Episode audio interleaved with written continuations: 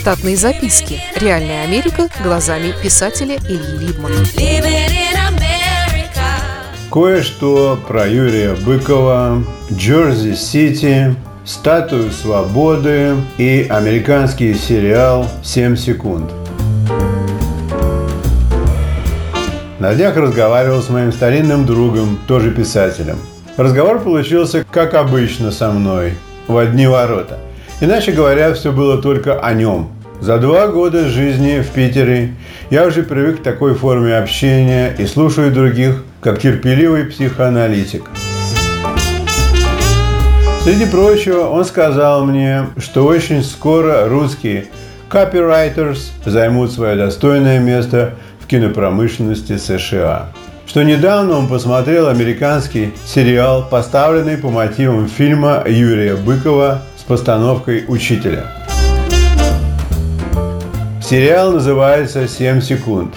Не откладывая дело в дальний ящик, не стал смотреть оригинал Быкова, чтобы не быть предвзятым с параллелями, а посмотрел на эти 7 секунд – Потом сидел и ломал голову, что же может быть похожего между русской беспредельной разборкой и американской полицейско-социальной драмой. Everybody be cool, this is a robbery! You fucking pricks move, and I'll execute every motherfucking last one of you!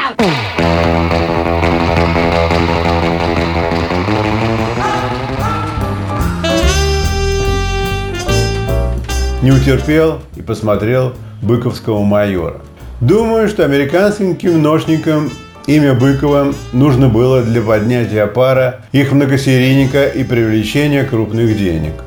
Параллели между сценариями есть, но настолько незначительные, так что Быков может считать себя счастливчиком, если ему прислали роялти за идею и его имя в титрах.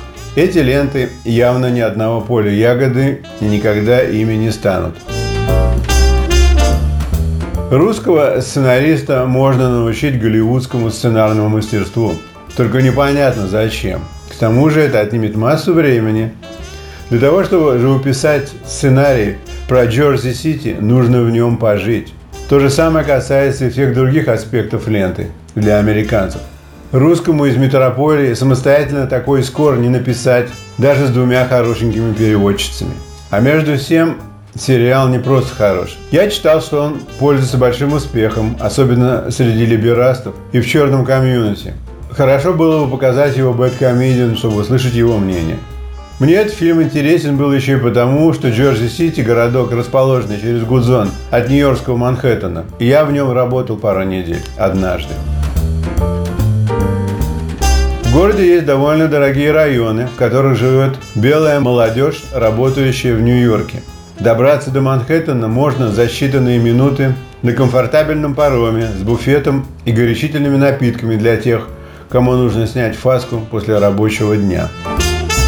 Но сериал вовсе не об успешных белых воротничках, а о коррупционной полиции, черном комьюнити их верой с одной стороны и полной безнадегой с другой, предстоящими перевыборами белого мэра в расово интегрированном environment.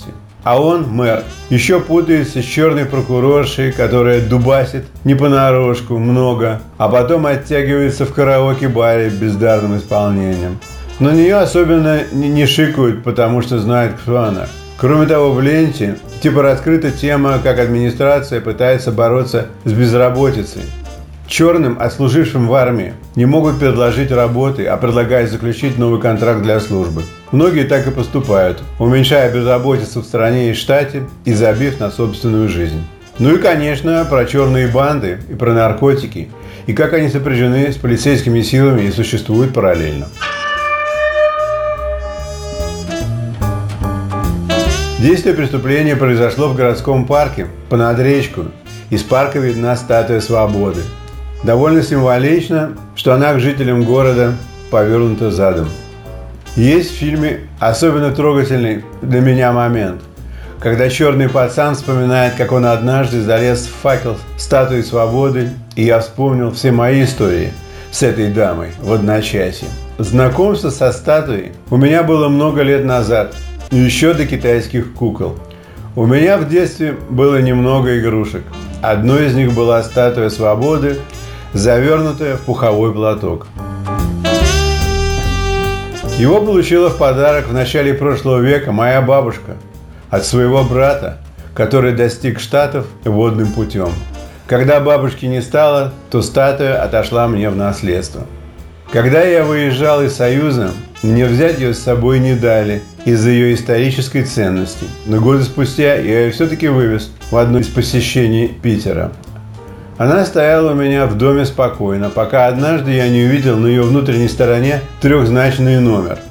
Короче, оказалось, что она экземпляр какой-то лимитированной отливки и стоит несколько тысяч. Ничего с ней не произошло, однако. Она по-прежнему собирает пыль у сына в мастерской. В реальной жизни мне тоже пришлось иметь дело со статуей. Контора, для которой я тогда служил, должна была получить контракт на ремонт и восстановление внутренних лестниц, проходящих через поднятую с факелом руку. Там я проползал полдня в 8-градусную жару, делая замеры. Прошли годы. Я работал тогда в районе Уолл-стрита. Окна офиса моего босса за его спиной выходят на дельту Гудзона и на статую свободы. Туда же смотрят окна мужского туалета полуэтажом ниже. Штатные записки. Реальная Америка глазами писателя Ильи Либмана. Читайте книги русского писателя современной Америки Ильи Либмана. В них живо и не скучно описываются нестандартные ситуации, происходившие с бывшими гражданами Советского Союза на фоне американского урбанистического ландшафта повести «Алиса» с Райкой, «Второе дыхание», «Время апельсина» и «Малыш 21 века» можно приобрести в интернет-магазине «Литрес» или на сайте писателя читаливы.ру.